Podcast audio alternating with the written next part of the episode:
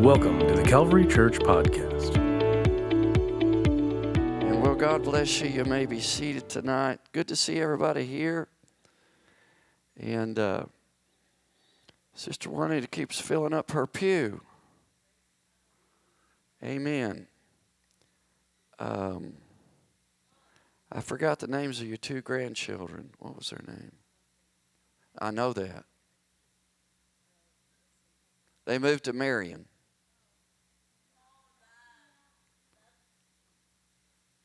Raphael, Raphael and his sister. She had a pretty name. What was her name? Angelica. They moved off to Marion. Some of you may have wondered where they went. So, since they moved out of town, Sister Juanita starts bringing other family and their friends. Amen. Where'd the girls go? They went out. Tell them we're glad they're here. Yeah. Amen. Let's give all of them a hand. Praise God. Praise God. Sister Anita has a beautiful pink shirt on tonight. I was told recently, I, am the last to learn these things because I'm just like an ostrich with my head stuck in the sand concerning fads and customs changing, especially what ladies and mothers do. But uh, I was told just recently that there was a fad in our country, or I don't know where all it extends to, that that newborn babies, mothers weren't dressing their babies in pink or blue anymore, but they were, regardless of what gender they were, and there's still only two genders. Uh, I, I haven't heard of anything besides boys and girls being born.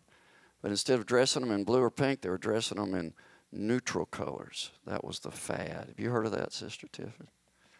Okay, well, I don't know. Sister Anita's got the pink, the girl pink on tonight. Good for you, Sister Anita. I thought what I'd do tonight with the permission of the Lord, and I do pray every week about, every time about what I'm going to present to you from the pulpit. Uh, I'm going to do something a little different tonight, this first Wednesday night Bible study. And uh, I'm going to bring you some information tonight. You may or may not have wondered about this particular uh, circumstance, but uh, I think you'll find it interesting, at least I hope so. But um, I was reading an article recently about religion in the world.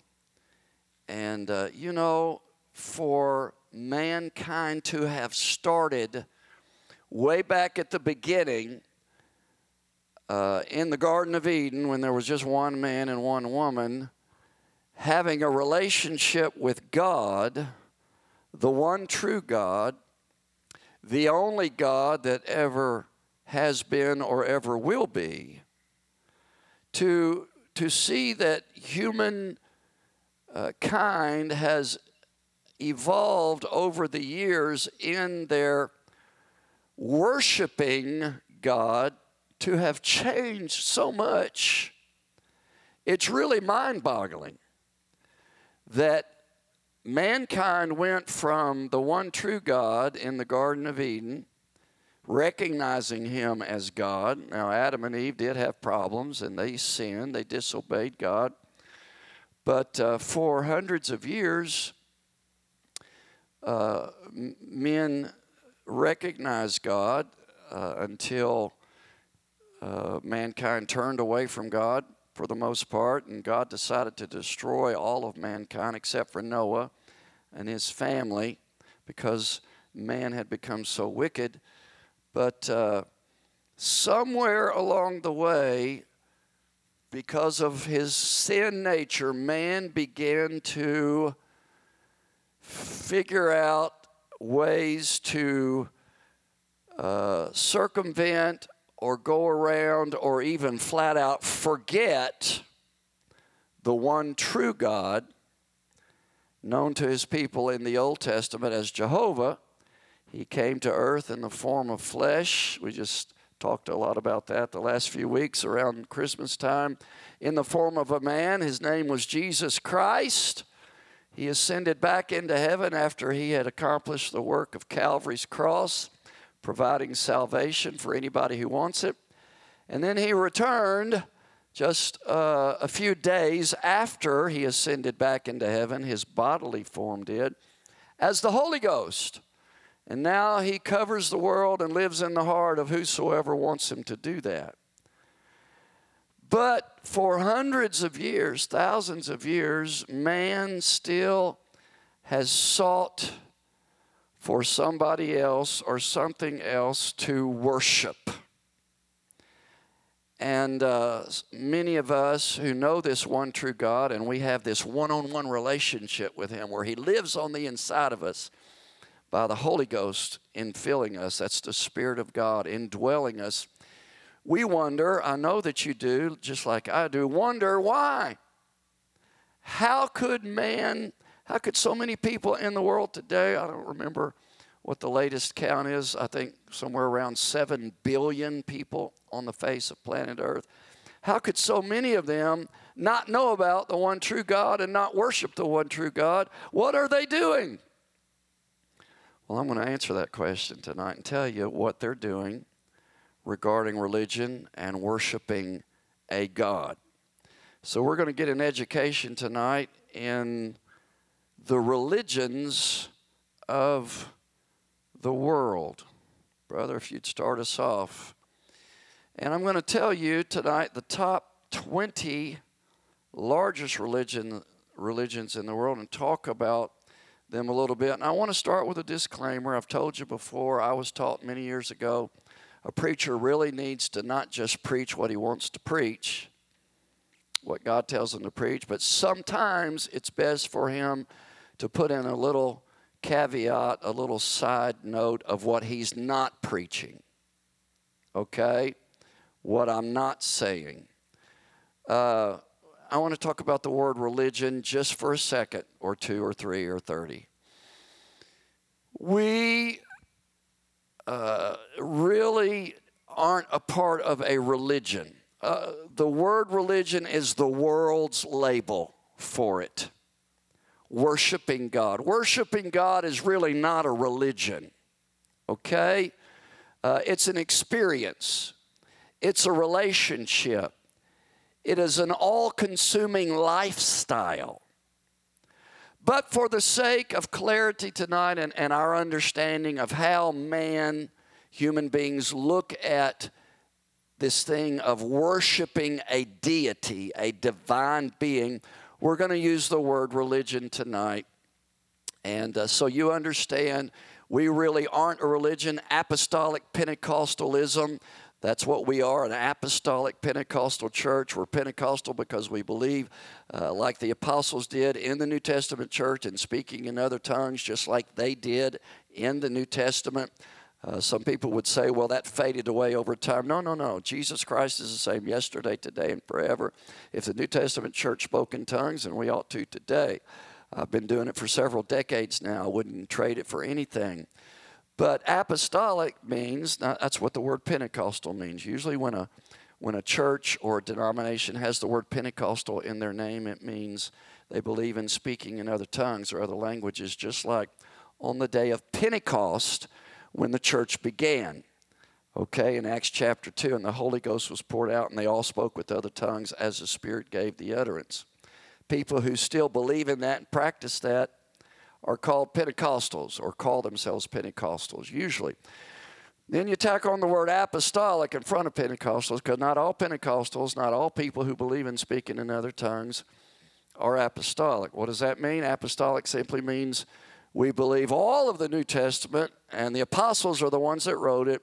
And we believe that uh, we should worship God and serve God and live for God according to the way they did it and what they taught and what they preached. It's called the apostles' doctrine. Doctrine is very important. It tells us how to be saved, tells us how to stay saved. So the apostles taught a couple of things, then they preached and practiced a couple of things that most of Christianity doesn't. One of those is speaking in other tongues, I've already mentioned that. But the other two are they believed in the oneness of God, not three different distinct persons, as Trinitarians believe. That was a doctrine that you will not find in the Bible. It wasn't taught or preached by the apostles. It came along several decades later. In fact, it was the year 325 AD that the Trinitarian formula for baptism was actually adopted by the Catholic Church officially. But apostolic means teaching it and preaching it and believing it and practicing it the way the apostles did. The other thing that the apostles believed in very, very strongly, and that was that baptism should be done by immersion, completely dunking the baptismal candidate, and the words that are spoken over them are the name of Jesus Christ. You won't find anybody in the Bible anywhere that was ever baptized in the titles Father, Son, and Holy Ghost. They were all baptized in the name of Jesus. So, uh, but let's get back to this thing called religion. We're going to talk about us Christians tonight, but uh, what, what, what are people uh, out there worshiping tonight, today? What will you find people actually giving their life to and, and, and giving their uh, loyalty to as far as who and what they believe about God. There's some really far out ideas out there in our country and around the world as far as people worshiping uh, and, and, and how they go about doing that.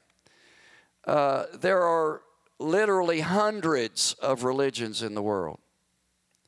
Isn't that, isn't that wild that, that man has come up with hundreds of different ways to worship a God? And it's deviated from the one true God. They've come up with hundreds of them. Uh, it just boggles my mind. Several of these religions date back several thousand years. Some are as recent as 50 or 60 years ago, very new on the world scene. What which ones are the world's most popular? Well, we're going to take a look tonight at the top 20 most practiced religions around the globe, and I'm going to break them down for you to see just how popular they are and where they're practiced and, and what makes each of them unique. The first one is how did I do that? Rastafarian, Rast, let's see, I looked it up last night to make sure I pronounce it right. Give me a second. Rastafarianism. You want to try to say that with me? I'm going to say it again. Try if you want to. Ready? Rastafarianism. Rastafarianism is um, a religion that was born in Jamaica it has 600, about 600,000 people who believe in it. Yeah, the, the, the 20th largest. Okay, get that in your mind. We're going to start with number 20 and, and work our way up to number one, the most, uh, uh, the largest, the, the most people uh, religion that people believe in. So the 20th largest has 600,000 people that believe in it. This is one ten or one one hundredth of a percent of all religions. The countries it's most popular in are Jamaica, uh, Anglophone Caribbean, United States, Canada, United Kingdom, Australia, New Zealand, and Anglophone parts of Africa. What is it? It is a movement that is spiritual and rooted in the belief that the Ethiopian Emperor Haile Selassie the first in 1930 began. He started this religion. Uh, its roots can be traced back to the 1700s uh, in Africa, especially during the time of slavery. Selassie, the man who started this religion, is believed to be a descendant, now listen to this, of King Solomon and the Queen of Sheba.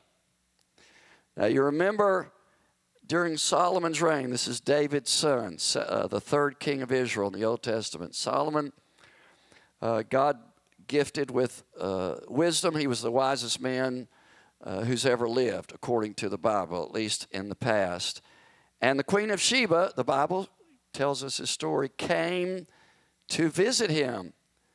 And it says that she said this after looking at all of his wealth and, and sitting down with him and having conversations with him and asking him questions.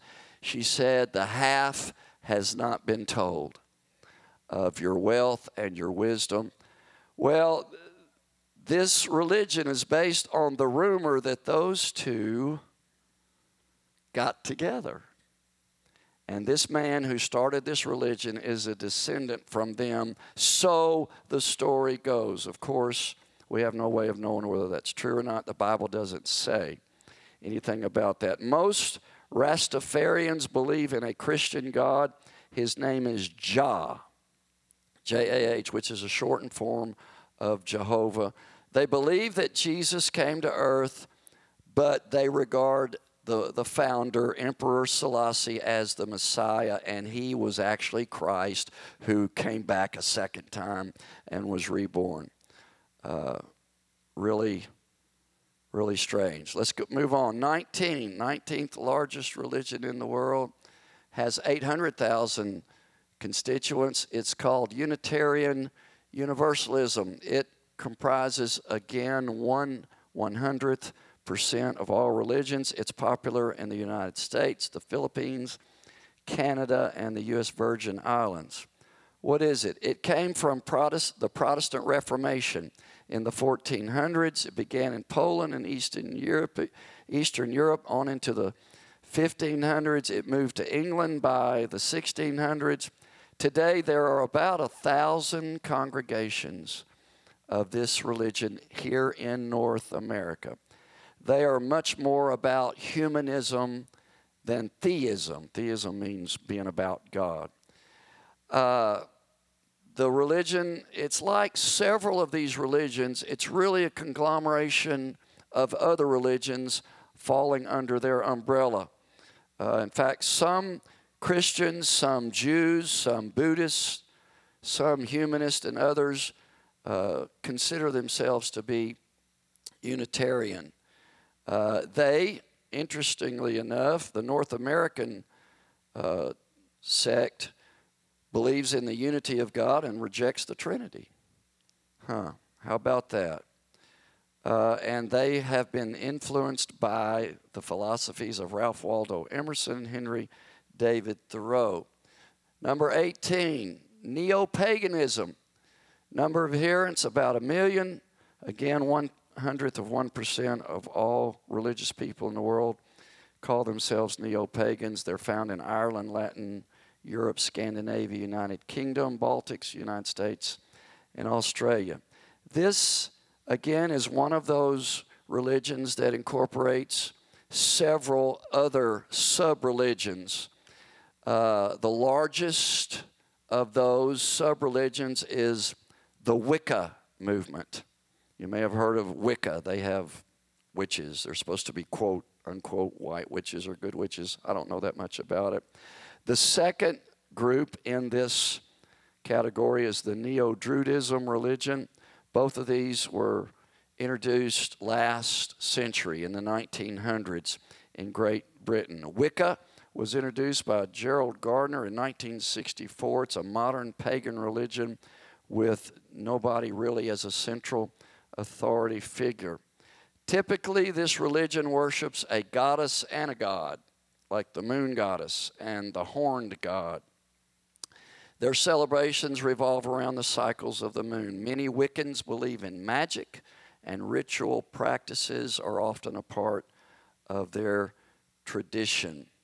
Wiccans believe that they are positive forces against the powers of destruction in the world. Number 17 is a religion, I've never heard of this one until now. Tenrikyo. It is, uh, has 2 million people approximately, and they have two hundredths of percent of all religions. It's popular in Japan, the U.S., Colombia, Philippines, and the United Kingdom. Tenrikyo, uh, I don't know how this is possible, but my information tells me it's one of the newer Japanese religions that uh, is neither monotheistic or polytheistic. The word monotheistic, one God. Theism means God. Uh, I don't know how you can neither be one God or many gods. Polytheism means many gods. Looks like you have to believe in one or many. Maybe they don't believe in any. But, uh, well, they do. They believe in Tsukihi, which is the God of origin, and Ogami Sama, which is God the parent, who revealed themselves to uh, the woman who founded this religion. Her name was Nakayama Miki. And uh, so, see, many religions start with a single person who comes up with the idea and they start it. They start a religion, such as Mr. Joseph Smith, who started the Mormon church in the 1800s. Uh, but then some religions uh, just kind of form themselves over a period of time without really one central figure or leader. The aim of this religion is to promote, quote, the joyous life, which is achieved through charitable acts, doing good. And see, this is often a trait when man comes up with a religion that he invents himself that doesn't come from God or the Bible. It is doing good deeds. And how many times do we read in the New Testament, especially, we can't be saved by doing good deeds? But man still tries in spite of what God says. Uh, joyous life that they tout is absent of greed, selfishness, hatred, anger, and arrogance. They believe in karma. Talk about that a little bit later. Number 16, 16th most popular religion in the world, has 2.6 million constituents. It's two hundredths of all of the religious people in the world. It is popular in Iran and India. Zoroastrianism. Zoroastrianism began for about 4,000 years ago during the time of the Persian Empire. There were two kings mentioned, maybe more, but I remember two in the Bible who were kings of Persia, Babylon. Uh, one's name was Darius. I believe Daniel was in captivity in Babylon during Darius's reign, and the other one was Cyrus.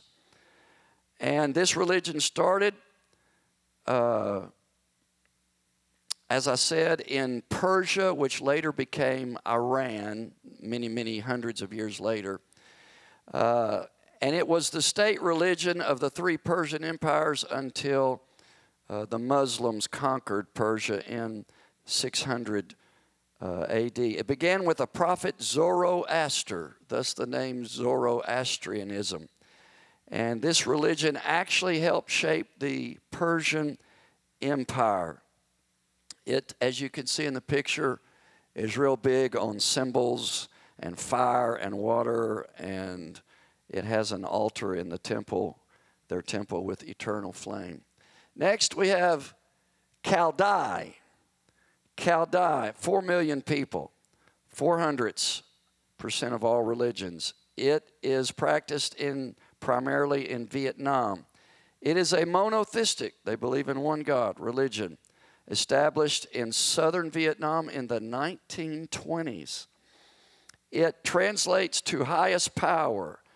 Uh, is the guardian deity that followers believe created the universe. And uh, they believe, people who believe this religion believe that in 1925, God identified himself to the first group of Cao Dai mediums who continued to play integral roles in the growth of the religion. And according to their doctrine, God and humanity are destined at some point in the future to unite and establish faith for the salvation of living beings before the apocalypse. Very similar to what the Bible says is actually going to happen. And you'll find this is true of many religions of the world. They base a lot of uh, their beliefs, or at least some of them, on Christianity and what is found in the Bible. They renounce riches and luxury, believe in one God, strive for harmony in their environment. Number 14 is Shintoism. Shintoism, as you can see, it's practiced in the Far East as well as in Brazil and the United States. Japan, Shintoism refers to the indigenous religious beliefs from Japan. In other words, this originated in Japan. Uh, it came into being to kind of provide an alternative to people who did not want to believe or be a part of Buddhism. Uh, Buddhism came to Japan in the 6th century, so in the 500s, and uh, somebody came up with an alternative to Buddhism. It's uh, mainly found in Japan. Buddhism was introduced in 552, and uh, the religions began to kind of mix together, and they kind of uh, have similar aspects to one another. The 13th most popular religion in the world is Jainism, not named after a woman named Jane, but Jainism.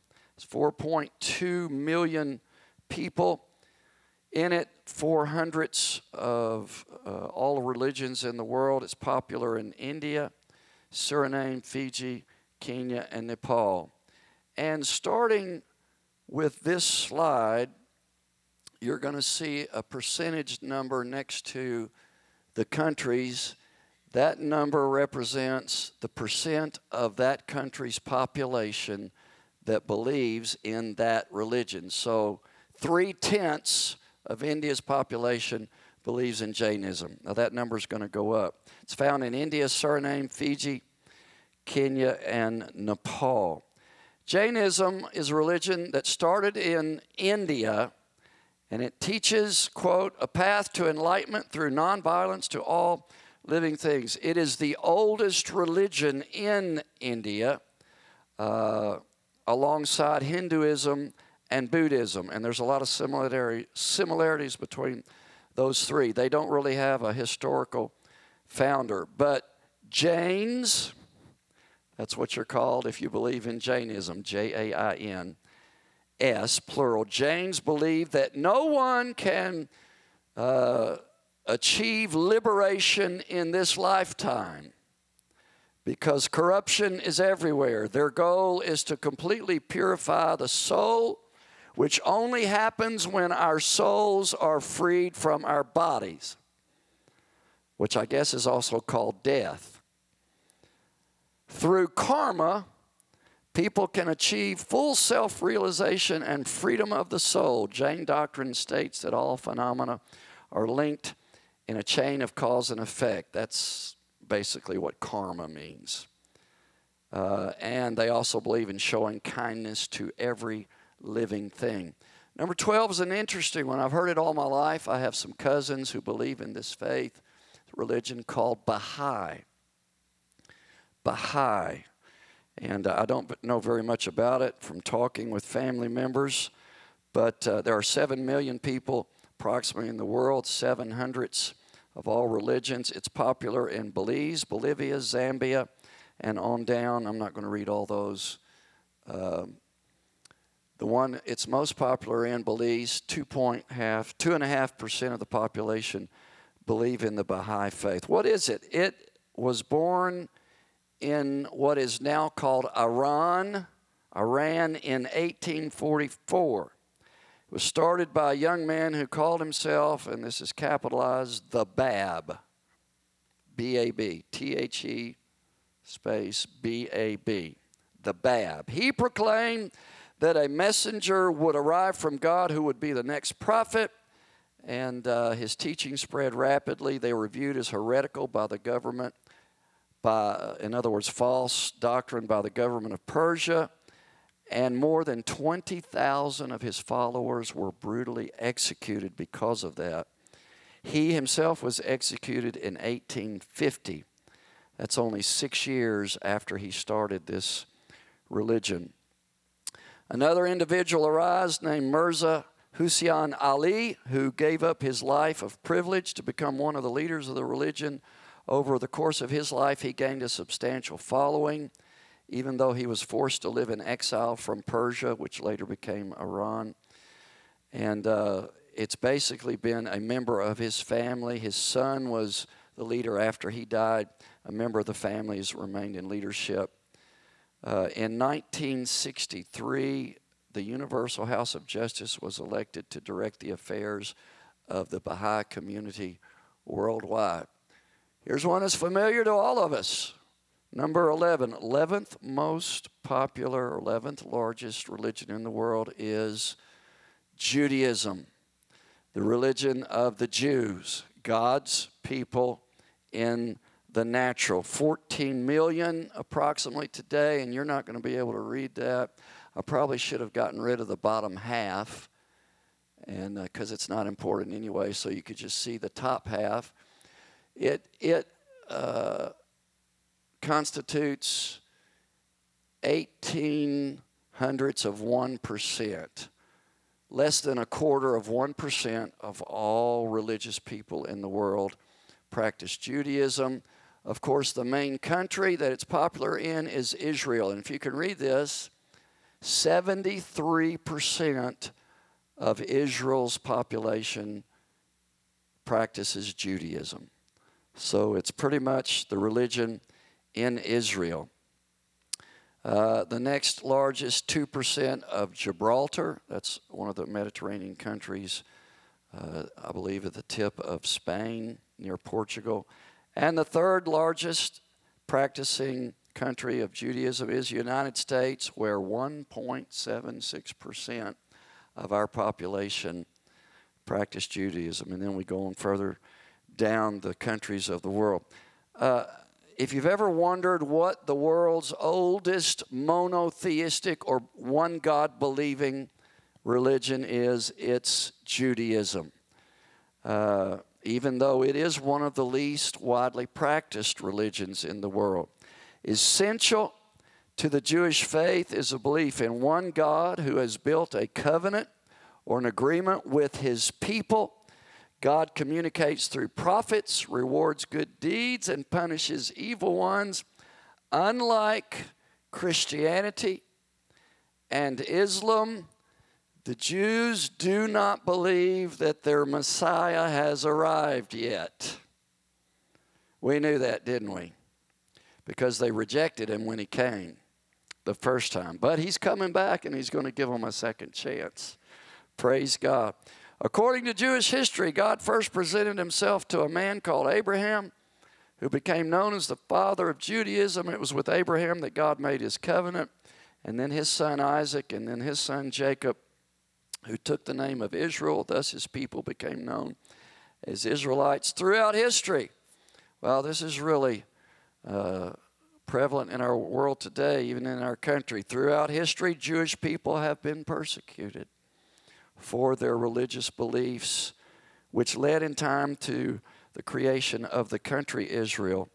And there are different sects, S E C T S, or different divisions of Judaism, ranging from very liberal to very conservative, just like there are in Christianity, all different kinds. Number 10 10th largest religion in the world is Spiritism. This is another one of those religions that's a conglomeration uh, of, of different peoples. It actually has 15 million people that believe in it. Almost 2% of all religions believe in Spiritism. Countries it's most popular in Cuba, 10% of Cubans practice Spiritism, 10% of Jamaica, then Brazil, about 5%, then the rest of the countries, usually most of them are in South or Central America. Um, Spiritism is a philosophy that did have somebody who started it in uh, the 1800s, a French educator named Hippolyte Leon Denizard Rivail although he went by a different name. The philosophy of Spiritism says that humans and other living creatures are immortal spirits. They got that right. That temporarily inhabit a physical body. They got that right. You see how some of these uh, have similarities to the truth? It also relies, uh, oh, wait a minute. It, it, the philosophy of Spiritism says that humans and other living creatures are immortal spirits that temporarily inhabit a physical body, but it relies heavily on the belief that spirits without bodies still exist in the physical world. Can you think of the word ghost? Kardec developed his theory after reported observations that he made during seances. So here you have a religion that started with seances. Does everybody know what seances are? It's when people get together in a dark room and pretend like they can contact the dead, somebody who has already died, but their spirit still hangs around. Spiritism does believe in a God.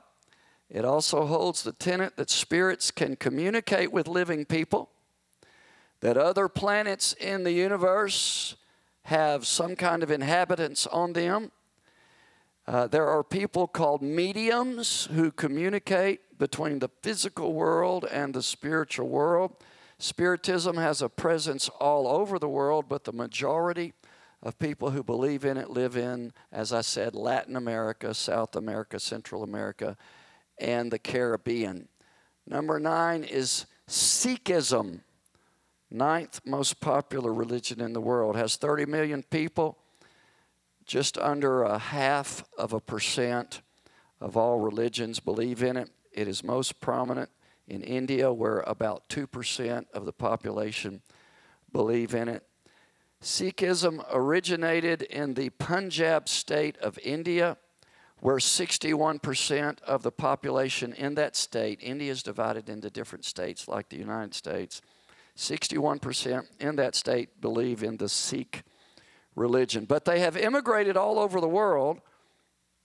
Punjab, that state in India, is the only place where they hold the majority of the population. This faith, Sikh faith, dates back only as far as 1500 when a man named Guru Nanak began teaching a faith that was different from the two religions that were already in India Hinduism and Islam.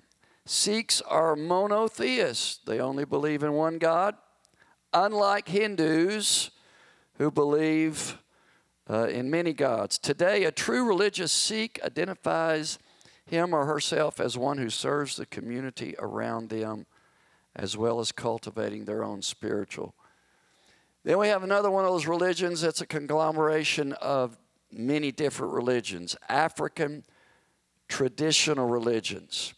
There are about 100 million of them, and they constitute 1% of all religions of the world. Countries they're most popular in, you see the list there of African nations uh, Congo, Kenya, Tanzania, Uganda, Ethiopia, Zambia, Malawi, South Africa, and on. Pretty much all of these are in Africa. The tradition, traditional religions of Africa are uh, some of the oldest in the world. And they're generally different from one another. They have a few things in common.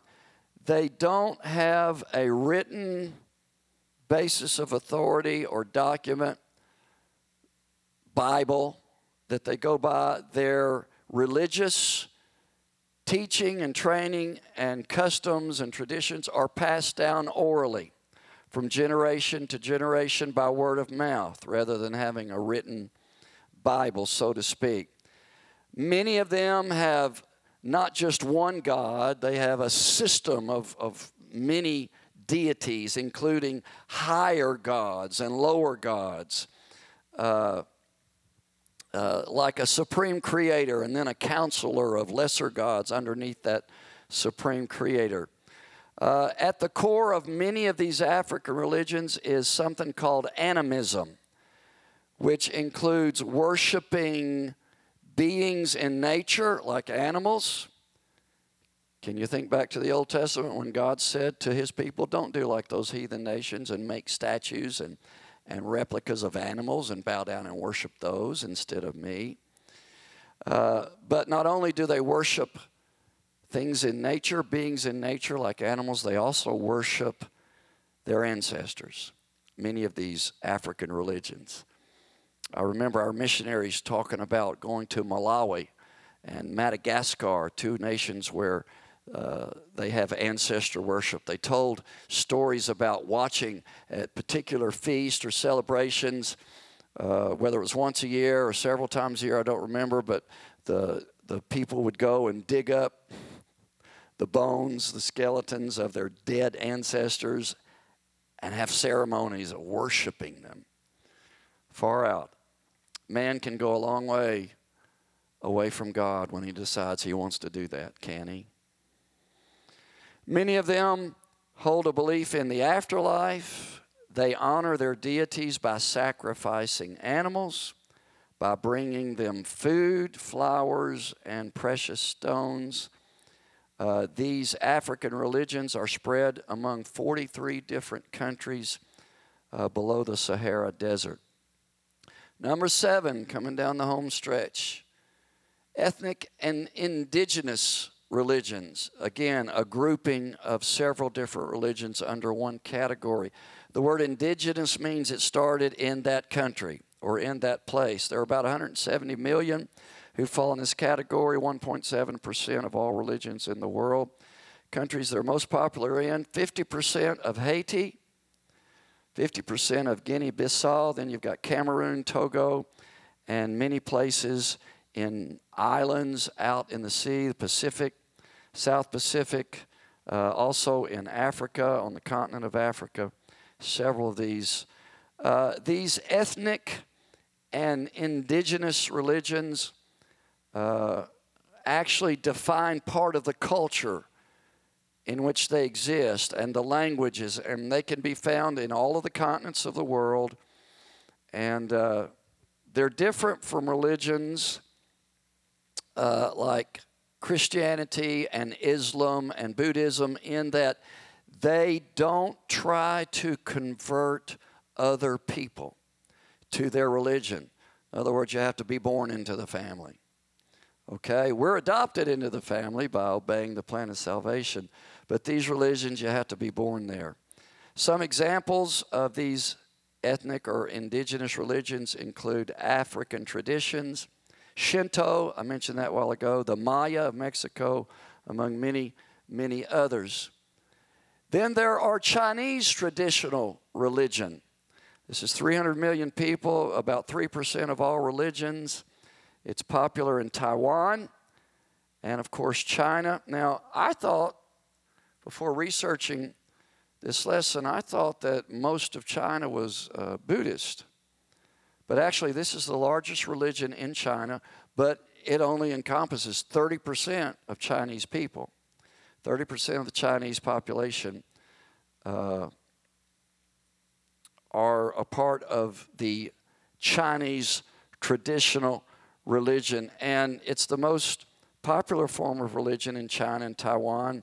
And their beliefs, again, rely on ancestors and nature and trying to cast out harmful forces and spirits. Now, during the 11th century, which would be the 1000s, these beliefs of this religion were melded with Buddhist uh, traditions and Taoist teachings, and so they kind of have conglomerated together and make up uh, the principles of the modern day religion known as Chinese religion. Uh, one of the one of the philosophies that they have is called, you may have heard of this, yin and yang. Yin and yang simply means que sera, sera, whatever will be. Well, it means there's a, everything is twofold. Uh, there's good and bad. There's righteousness and evil, yin and yang, which they feel like is how the universe is set up. All right, the fifth largest religion in the world is Buddhism. 521 million approximately people, 7% of all religions. And uh, I was surprised at the list of countries. Cambodia is where it's most practiced. 97% of Cambodians are Buddhist. 93% in Thailand, 80% in Myanmar. Uh, China is all the way down the list at only 18% of Chinese are Buddhist and then Vietnam, Hong Kong, and so forth. What is Buddhism? It can be traced back to a man by the name of Siddhartha Gautama. He was the first Buddha. I guess he's the one that's, you see the statue of with the big pot belly. I don't know if that's him or not, but he founded the religion more than 2,500 years ago in India.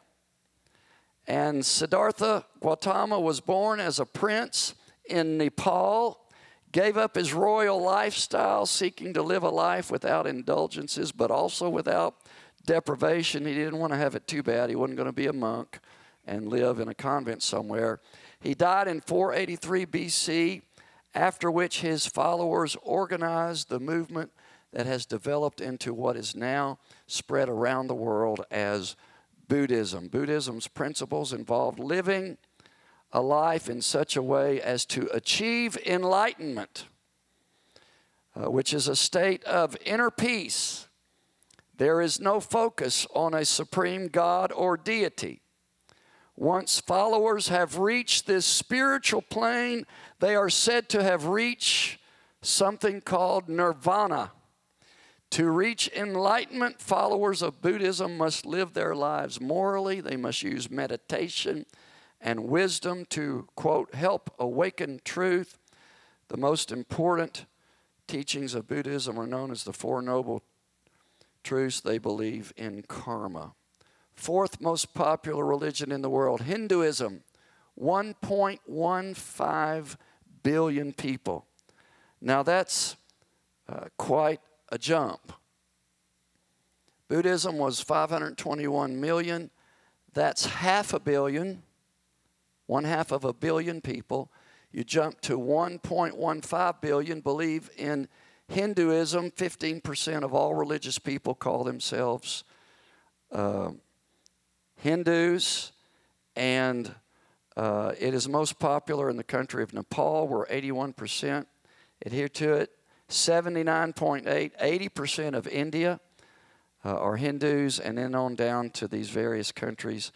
I know you may have trouble reading them. Uh, supposedly, this is the oldest religion in the world. I say supposedly because we know it's not. Because we know that Adam was not a Hindu. Adam was a one God, Jehovah, worshiping man. Uh, so the oldest religion is not Hinduism, but that's what historians say because it dates back more than 4,000 years, which actually makes it older. It goes back in time before Abraham, so it's older than Judaism. But unlike uh, some other religions like Christianity, there is no one person who founded or started Hinduism. In fact, it's not a single religion at all, but it's made up of many different beliefs. But at the core, they call it, instead of a religion, they call it a way of life, which is kind of like what I said at the beginning we do, right? Uh, and, I believe that. We're not a part of a religion, we are part of a way of life, the way of life that God intended for us to live. Amen? Most forms of Hinduism worship a single God. His name is Brahman, but they recognize other gods and goddesses, and they believe in something called reincarnation, which means when you die, you come back. I was talking to somebody the other day who was uh, talking about it, and I can't remember his name. It was somebody that doesn't go to church. I just met out in my making my way through the streets of Mount Vernon who believed in reincarnation. He said he wanted to come back. Uh, oh, he was glad he hasn't come back as a sidewalk. Most scholars believe Hinduism originated near modern day Pakistan. It relies on the concept of karma and dharma. D H A R M A. Karma is a universal law of cause and effect. Okay, I'm going to bring this to a close tonight. Number three. Now, there are some religions I haven't got to yet. Uh, and one of them, of course, you know what number one is. Somebody tell me what it is Christianity. followers of Jesus Christ. Now, there's a whole lot of different flavors, but Christianity is number one. Number two, and number three, number two, you won't be surprised at. But number three, I was surprised at the third largest, third most popular religion in the world. Would someone like to take a guess as to what that is? I can't hear you. Nope. Nope. Catholic falls under Christianity. You're close with the Muslim. Islam is actually the name of the religion. That's number two. Yeah. Number three, would you believe atheism? Now, most of you here know tonight what atheism is. Atheism is uh, simply the absence of a belief in any kind of God. Don't believe in God, don't believe there is a God, don't believe there's any God. Now, some atheists uh, take offense to them being called a religion. Uh, it is the third largest group of, uh, actually, they're non religious, but there are 1.2 billion of them in the world, 16% of the world's, of all religions. Uh, it's practiced most in Estonia, which is 77% of the population. This is amazing. Czech Republic, 76% of the people are atheists. In Japan, 76% of the population are atheists. Uh, Vietnam, 63%. Hong Kong, 57. France, 54%. Our missionaries have said for years, Europe and, and Asia are tough fields to plow with the gospel because atheism is so rampant. Look at this United Kingdom, 42%. Uh, Germany, 40%, and on down the list. Uh, it is the atheism is just simply the lack of a belief system and lack of a religion. Uh, and the American Atheist Society or official organization, whatever, if you belong to the American Atheists, it's some kind of organization, they have said this quote, if atheism is a religion, now you have to listen close. If atheism is a religion, they say, then not collecting stamps is a hobby. Now, let me explain that for you in case you didn't get it. Okay, stamp collecting is a hobby, right? They, the, the atheists say about themselves if we really are a religion, then if you don't collect stamps, then you're engaging in a hobby called not collecting stamps, which is a farce, right? That's crazy. In other words, they are offended when you call them religious or that atheism is a religion. Some of the terms you may have heard that, that are associated with atheism are agnostic, uh, humanist, secular. But atheism really is the absence of religion, and it is sad that it is growing in our country and in our world. Number two, of course, second most practiced religion in the world and the fastest growing by far is Islam. 1.8 billion people, 24% of all religions. Countries it's most popular in, Afghanistan is 99.7, 98%. Uh, Islam, they practice Islam. Uh, it, the, the name of the religion is Islam. If you practice Islam, you're called a Muslim, okay? Uh, Tunisia, 99.5%, Iran, 99%. Look at all these. They're all in the mid to high 90s. And most of them are in the Middle East um, or close to it. Islam, the roots of Islam go back many centuries. Uh, and even though it's the second widest practiced religion in the world, it is one of the most uh, youngest It is the youngest of the major religions in the world. It started in the city of Mecca, which is in present day Saudi Arabia. It centers around the life of the prophet, quote unquote. He called himself a prophet who started the religion by the name of, any historians here? Starts with an M. Muhammad. Muhammad came along, and uh, Muslims who practice the religion of Islam believe that God, who they call Allah, showed to his prophet Muhammad all of the teachings of Allah's law, God's law. They call him God and Allah. And they believe now, listen to this. They believe that the angel Gabriel, who you read about in the Bible, came from heaven to the prophet Muhammad and gave him their religion. Wrote it down in a book called the Quran. That is their basis for authority, that's their Bible. Seems to me I can hear the Apostle Paul saying, in one of his epistles in the book that is called the Word of God.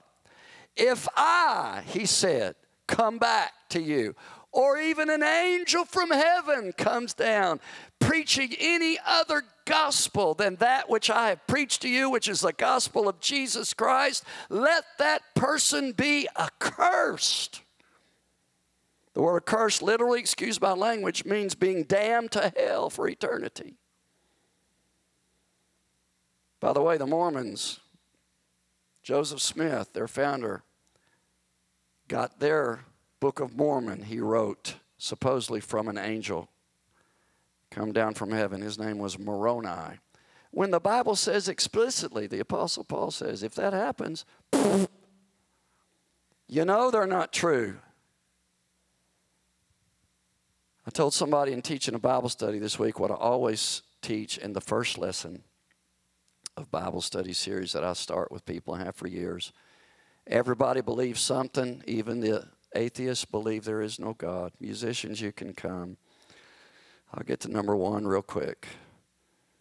And everybody bases what they believe on something. I choose to believe what the largest religion in the world, most practiced religion in the world, bases their belief on as a Christian on the Word of God. Um, Islam is the fastest growing religion in the world.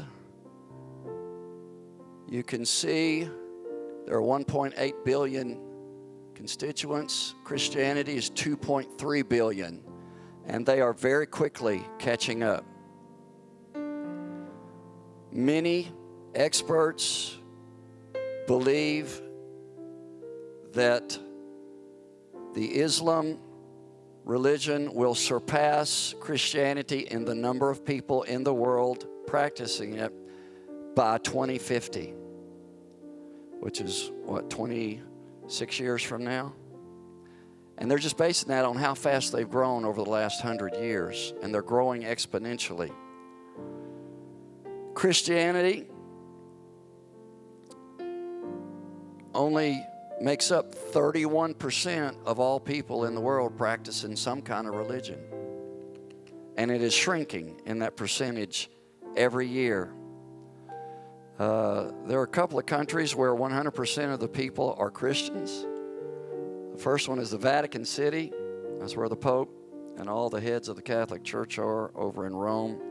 Then the Pitcairn Islands. Then you see several countries, several countries in the high 90s uh, percent of their population are Christian. Many of those are Roman Catholic. Some are Protestant. Uh, you can't see it because it's too fine a print. Again, I apologize for that. But you will not find on this list the country that we are in right now United States of America. Uh, I. Don't remember, I looked it up last night, but I forgot to write it down. What percentage of our country heralds themselves as Christians of some kind? But we know that this religion, Christianity, of course, is based around the birth and the life and the death of Jesus Christ.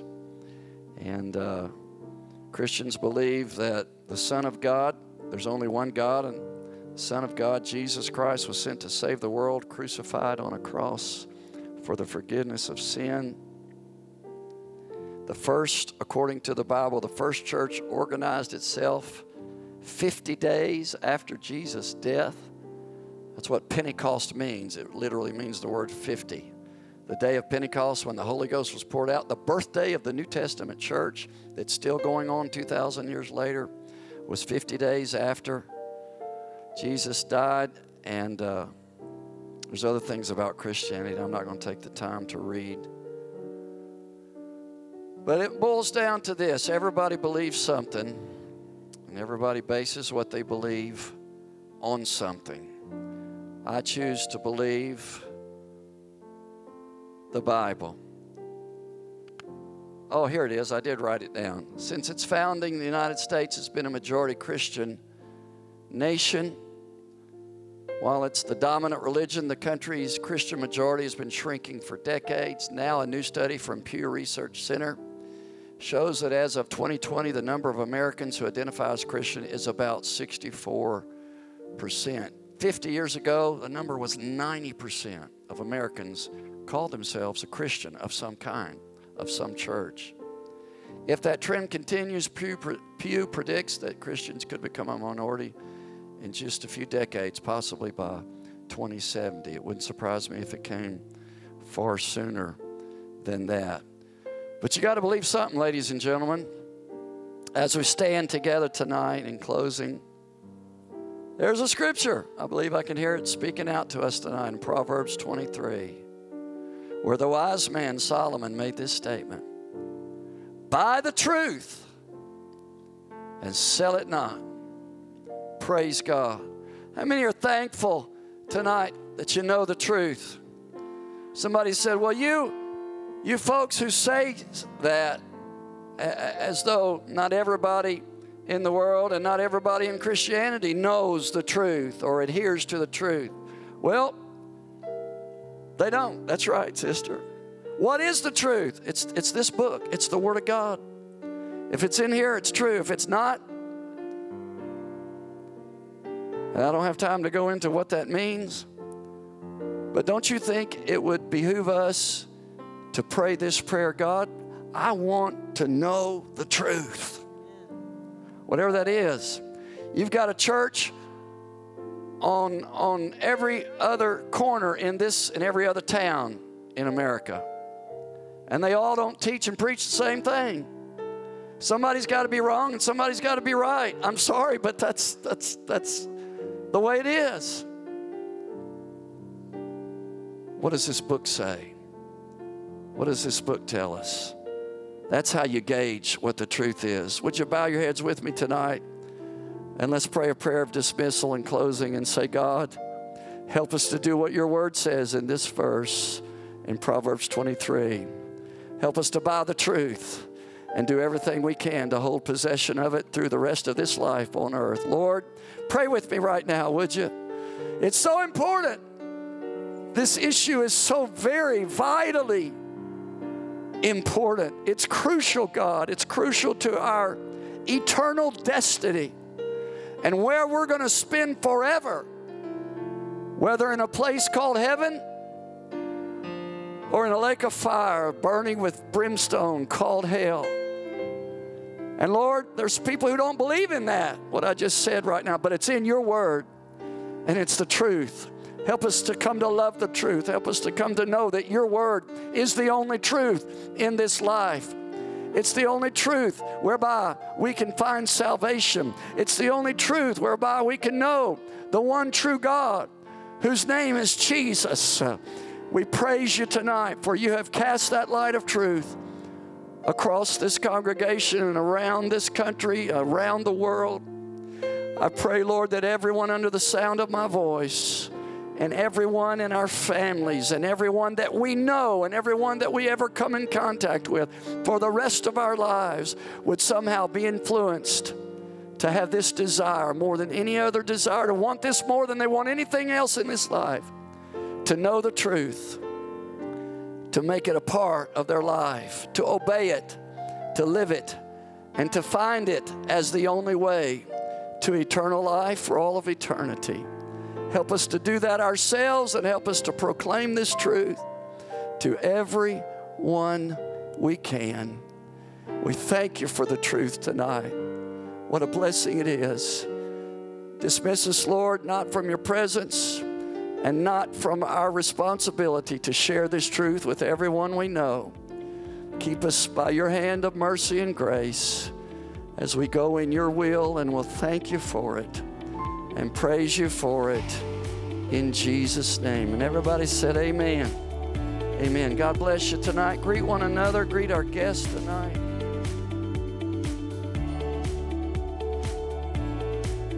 Thank you for listening to the Calvary Church podcast. Calvary Church is located at 406 North 44th Street in Mount Vernon, Illinois.